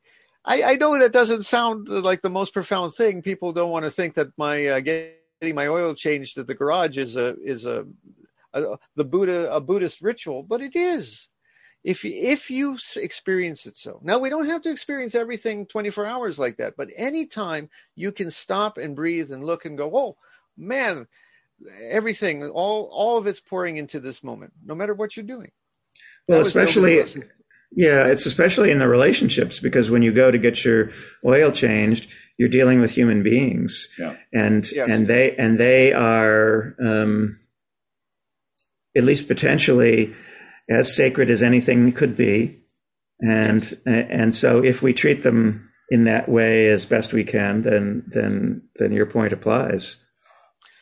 Uh, let, let's make that our theme today. Everyone, please be kind to your mechanics. Exactly. And if they over if if they overcharge you, protest, but keep a calm heart. You know, the, the metaphor that you used, it may not even be, I mean, it may even be more than a metaphor. It's very specific about the the one eye, you know, sees the world of division and sees the world of forms, and the other eye sees the world, quote unquote, beyond, but it's really seeing the world of whole and everything together. Right. Uh, Right. In one sense, there's a, I've heard it said with Zen practice that there's the learning of the teachings, but then the, the, the real fermentation is, is bringing it into the heart. Right. And I hear you, I hear you, I'm, you're speaking from that place. I'm interested in how you articulate that with respect to uh, Dogen's mes- uh, message and presentation. When we're sitting, there is no other practice and nothing more to do but sitting. Sitting is the only thing you need to do, the only place you need to be while sitting. Then, when you get up and you get back to this world of difficulties and win and lose, and me and you, and the things that scare us, and that what the crazy politicians are doing in the newspaper, and there's a lot of this world that we need to fix, and a lot that's very dissatisfying. Our practice is to find how the two fit together, and we can. Uh, you said that one of the secrets to Zen koans is you, I, people say you're not supposed to talk about koans, but there are some things you can say. Seeing the world two seemingly opposite and conflicting ways at once. So, on the one hand, there is absolutely no need to judge right and wrong, good and bad. We see total wholeness and equanimity. And we have a world of right and wrong and things and problems. You can hold both views at the same time in your heart. You can see the world at the same time. So, going back to my cancer bed again, part of me was miserable and wanted to get out and needed to fix this problem. On the other hand, there's nothing to fix and I don't need to go anywhere else. And it wasn't like I, I, I, I flipped always from one view to the other. I truly could have both feelings at once and it changed everything. So I still fixed the problem and I still was kind of miserable and I still was a little worried, a lot of worried. And I was also not worried at all. Mm-hmm. It's a strange thing, but this is our Zen practice. It's interesting. Uh, so, you know, I don't consider myself a Buddhist, but have been very strongly influenced by Buddhism.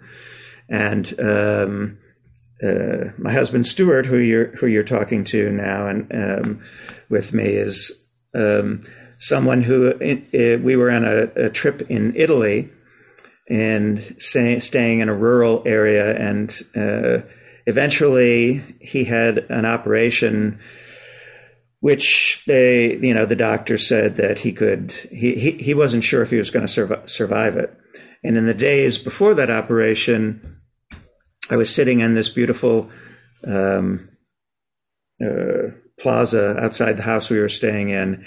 And I had happened to bring, I, for some reason, I had made the decision to bring several books, one of, one of which was Moon in a Dewdrop which is a translation mm. of uh, into English of, of some Dogen pieces, and I can't tell you how how uh, poignant it was to be reading Dogen while my loved one was was sitting, you know, was, was a few meters away, um, experiencing an illness that we weren't sure he was going to recover from. I, am I'm, I'm very glad uh, he did uh, recover, but uh, Part of the dance is we accept the times of sickness and we accept the times of health. The Buddha, you know, felt dissatisfaction in the face of old age, sickness, and death. And people say that's suffering, old age, sickness, and death. And I say, no, that is not the Buddhist definition of dukkha, suffering. It's suffering when you get old and sick and you resist and don't want to be oh. old and sick. Right. So we say when you're old, just be old. When you're sick, just be sick. When you're young, just be young, which is a lesson too for a lot of people. And when you're healthy, just be healthy. Um, and at the same time, boy, who wants to be sick? Nobody wants to be sick. Well, so it's all true. It's all true. Yeah, and your story about uh, uh, your time in the cancer ward, you know, for me in the hospital in Italy um, uh, that Rob was describing was actually very um, uh, it resonates quite a bit because it was all there. And and and by the way, I'll just say that it, you you weave it into the book, both the first mention of being in the hospital with cancer and then your resolution of that uh, quite skillfully in a way that doesn't bring undue attention to yourself, but um, illustrates the the points you're making in the yeah. book. So I, I, just want to commend you for that because I, I, I um, I'm sensitive to that sort of thing, and you did it really well. Well, if this practice is not about the hard times, I don't. I'm one of the people who say don't turn this into a, a kind of psychotherapy. I don't yeah. think Buddhist is. It's about who we are in the universe. Mm-hmm. It is about not who we are in the universe, who we are as a whole kit and caboodle.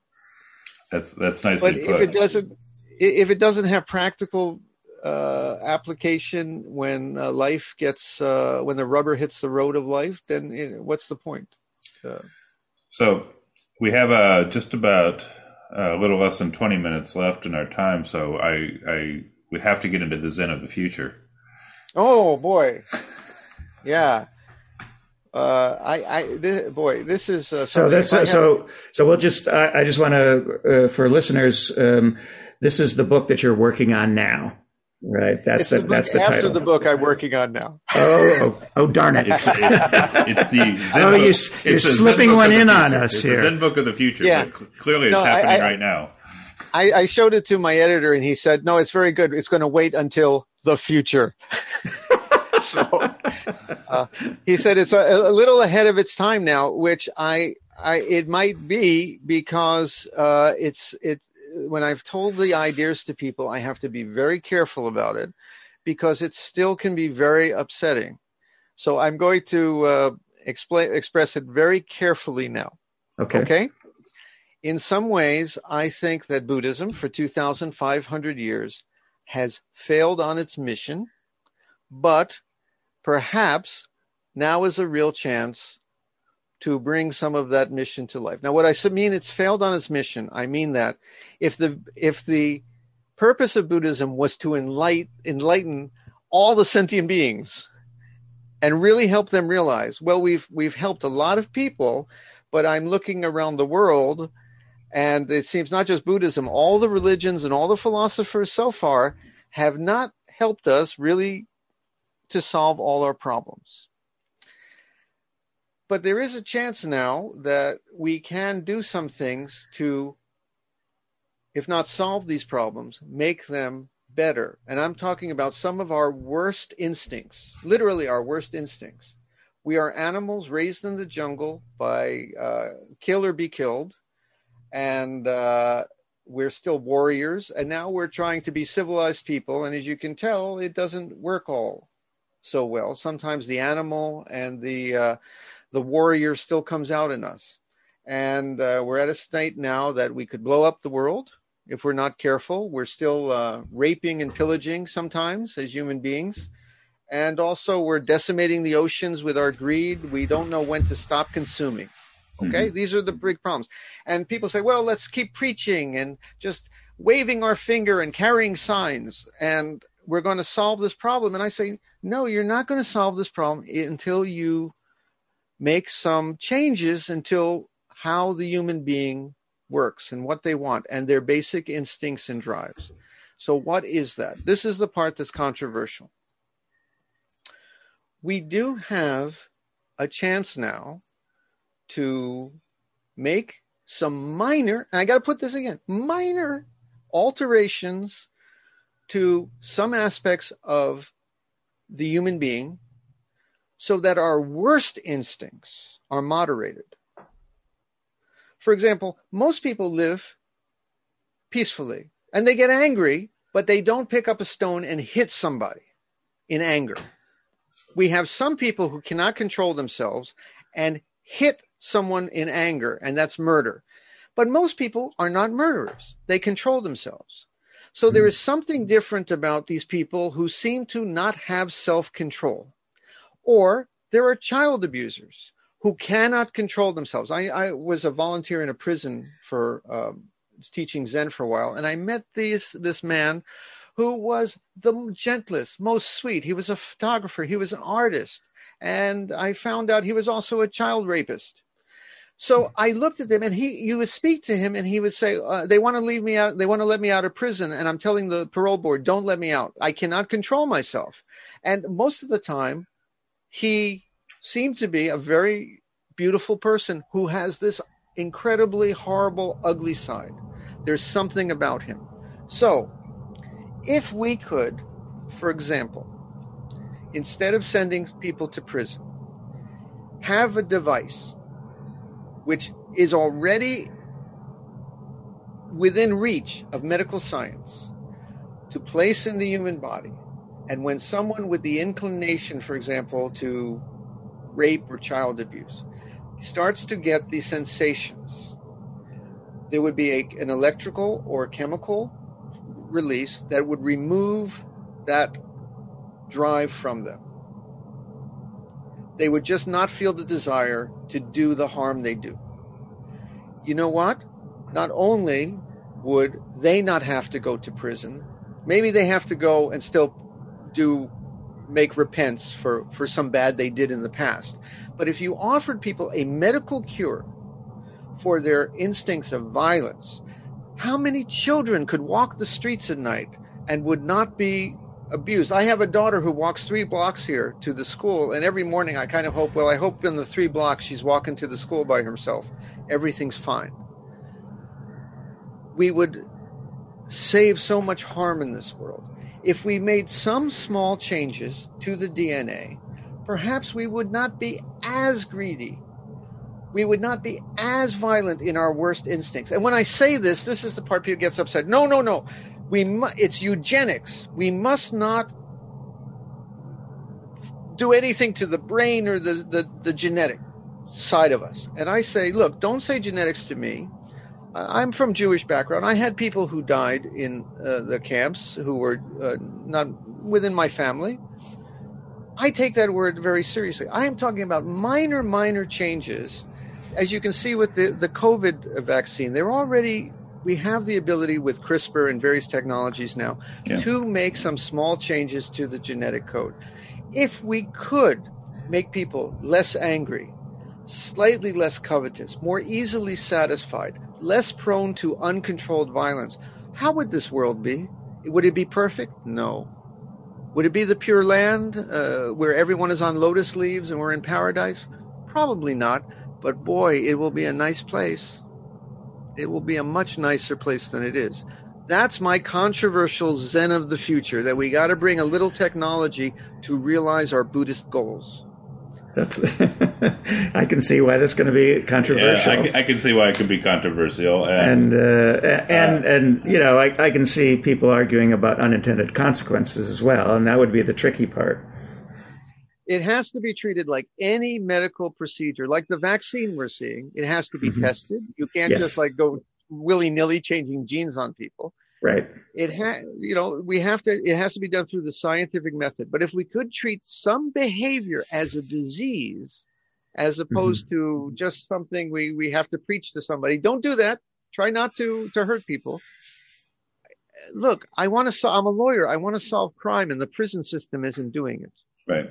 But I think that where I find conversations like this happening when people, uh, even rationalists, look at um, free will and the and the lack of free will. You know, they you know there there's a line of thought that says free will is illusory because uh, you know their model of the world is a very deterministic one. But when you look at criminals like you're describing, you know they're victims of uh, a lot of different factors. They could be factors of how they were raised. It could be factors of biological conditions and things like that. And so certainly it's not controversial to say that our prison system, our penal system, our just system of justice should be imbued with compassion.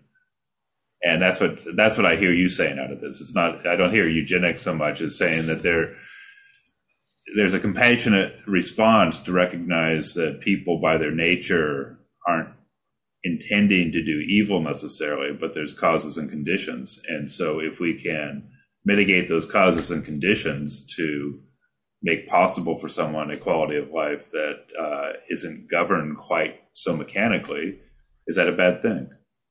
I, I want to spare uh, mostly the children and the other victims of this, but I also want to spare the people who are tossed into prison, and the, that's the end.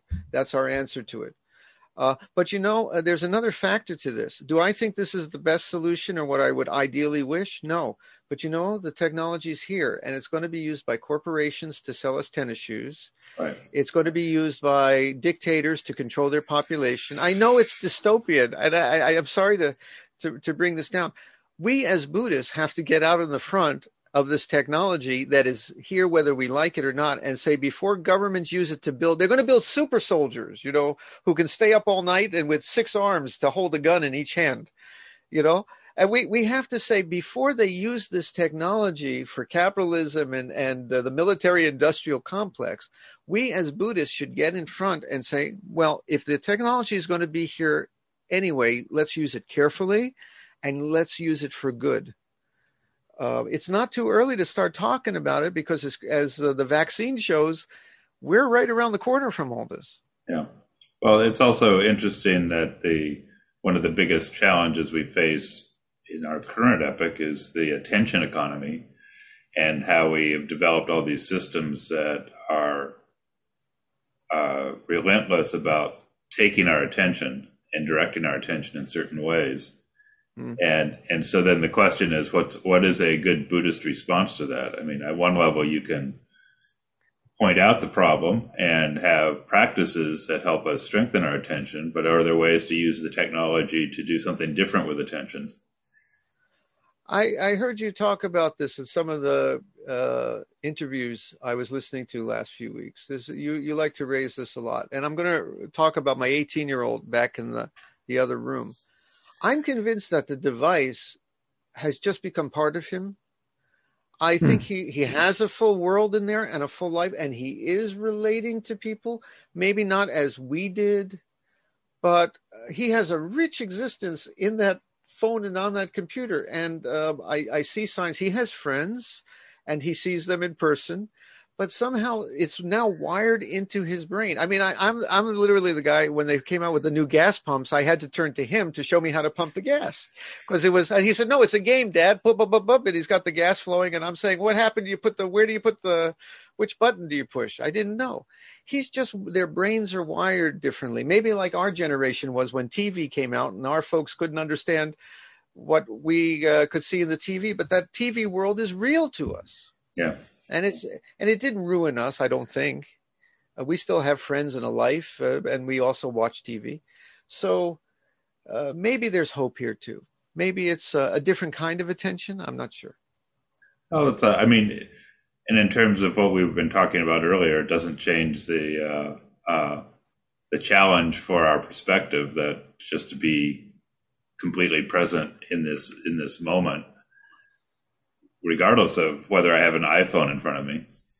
If people only know the phone and the TV, and they only know running around in their life to get stuff and buy stuff, they're missing all of it. That's why it's so difficult for people to do what we do in Zen, which is sit and stare at a wall. People say, Oh, I can do that. They can't. They can't. It's just their their head is filled with stuff. They say, "Oh, I got to check my email." Uh, they're they're thinking about what they're going to have for lunch and what they're going to buy that day. It's the toughest thing to tell people to sit still and stop for a while. So you're right. if they my son only does the phone or people only are, are consumed with the modern life they're missing something we have to learn to stop at least a little bit every day well, this is interesting because I'm, I'm one, it, it, raises the question for me. You know, we were talking about your your online sangha uh, earlier, and so I'm wondering when you're when you're sitting together online, as I understand you to be doing. I mean, is there um, uh, I'm forgetting the name of, of, the guy in the in the classic Zen hall who goes around and raps somebody on the shoulder if they're if they slump over or falling asleep or something like that. Yeah, yeah. and, I, and, I, and, and, I'm wondering if uh, if there's a uh, if if there's um, a more a, a, gentler online way to sort of nudge someone if they're uh, slumping over or whatever. Yeah, we, we were joking like we could have a uh, a stick we, we plug into the USB cable. Uh, but uh, no, we had to we had some workarounds. For example, I can't adjust someone's posture, which is very difficult to do at a distance, mm-hmm. and especially because people have different bodies. So the workaround we we came up with is actually kind of better, if you ask me. And I and that was you know your own body, and if you're sitting and you can sit for a good time and it feels balanced and it feels stable and you can forget about it. You know it doesn't your body just can stay like that and it's not obsessing you because it's it feels right. It's probably right. So know yourself. Hmm. and that seemed to work better than all i can do. I can't read someone's what they're actually feeling inside so i can poke in their, their spine and try to straighten their chin but everyone is a different size. One suit, one size does not fit all. So it was easier for people to learn to adjust their own posture. But Very anyway, anyway, you know, oh, we're the most boring netcast because we turn on the camera and then people just sit and they don't say anything. We we had a couple of cases. We had uh, uh, a Zoom bomber that came in years ago, and really? couldn't figure out what we were doing. He was yelling at us and trying to get our attention. Nobody moved, which I was very proud of. Nobody moved. Nobody cared. He, he was yelling curse words. Nobody. And then That's another great. time, our camera froze. Mm. And because the camera froze, the guy said I was sitting an hour and 20 minutes. And I noticed then finally the camera had frozen because we were just sitting there. You couldn't tell the difference. I could put up a photo, it wouldn't make a difference. So that's very funny. God, that's that's great. Maybe you should just put up a photo. um, we, we are uh, uh, at the end of our uh, allotted time here, but we were really want to. Wow. Yeah, so you see, see, I, yeah, you the two, two hours goes by pretty quick. it, it, goes by fast. Uh, but uh, we really, really appreciate uh, the conversation. And, yeah, thank you so much. And and and really, I've I've learned stuff myself today, and so um, I'm grateful. And thank you. You, I, I have listened to your podcast in the past, but with 300 and coming up to 350 episodes of about two hours each, I have the next couple of years ahead of me of listening to. Boy, you have such a wonderful, amazing podcast here. Thank you so much for inviting me. Well, we appreciate that, and we look forward Thank to having uh, uh, future conversations. Uh, yeah, Zen. Uh, you're, we're going to get fun. you on for Zen of the future, yeah, if nothing you, else. You, you, it's uh, it's great. So, uh, th- thank you again. All right. Okay, thank you. Thank you. You have been listening to The Mystical Positivist. This is your host, Stuart Goodnick. This week on the show, we featured a pre recorded conversation with Jundo Cohen about his latest book, The Zen Master's Dance A Guide to Understanding Dogen and Who You Are in the Universe. In The Zen Master's Dance, Jundo Cohen takes us deep into the mind of Master Dogen and shows us how to join in the great and intimate dance of the universe.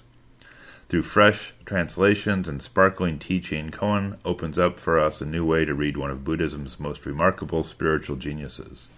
In addition to his book, we discuss at length the benefits and opportunities in maintaining a largely online Sangha tradition. Next week on The Mystical Positivist, we present a pre recorded conversation in which Tibetan teacher Ken McLeod and Many Rivers Books and Tea co founder Jim Wilson return to continue our discussion from several weeks ago. In this installment, we go deep on the question of allegorical thinking and the Western mind's difficulty with allegory. Only here will you find the subjects of Star Wars, the Borg from Star Trek, Game of Thrones, the function of feeling in allegorical mentation, abiding peace as a consequence of deep practice, and the challenge of describing Tibetan deity practice to Western minds all weave together in an engaging conversational quartet.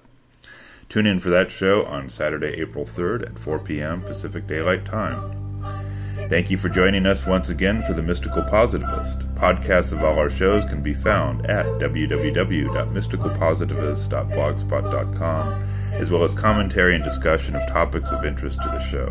Also, please send comments and feedback to mysticalpositivist at gmail.com. Join us again next Saturday.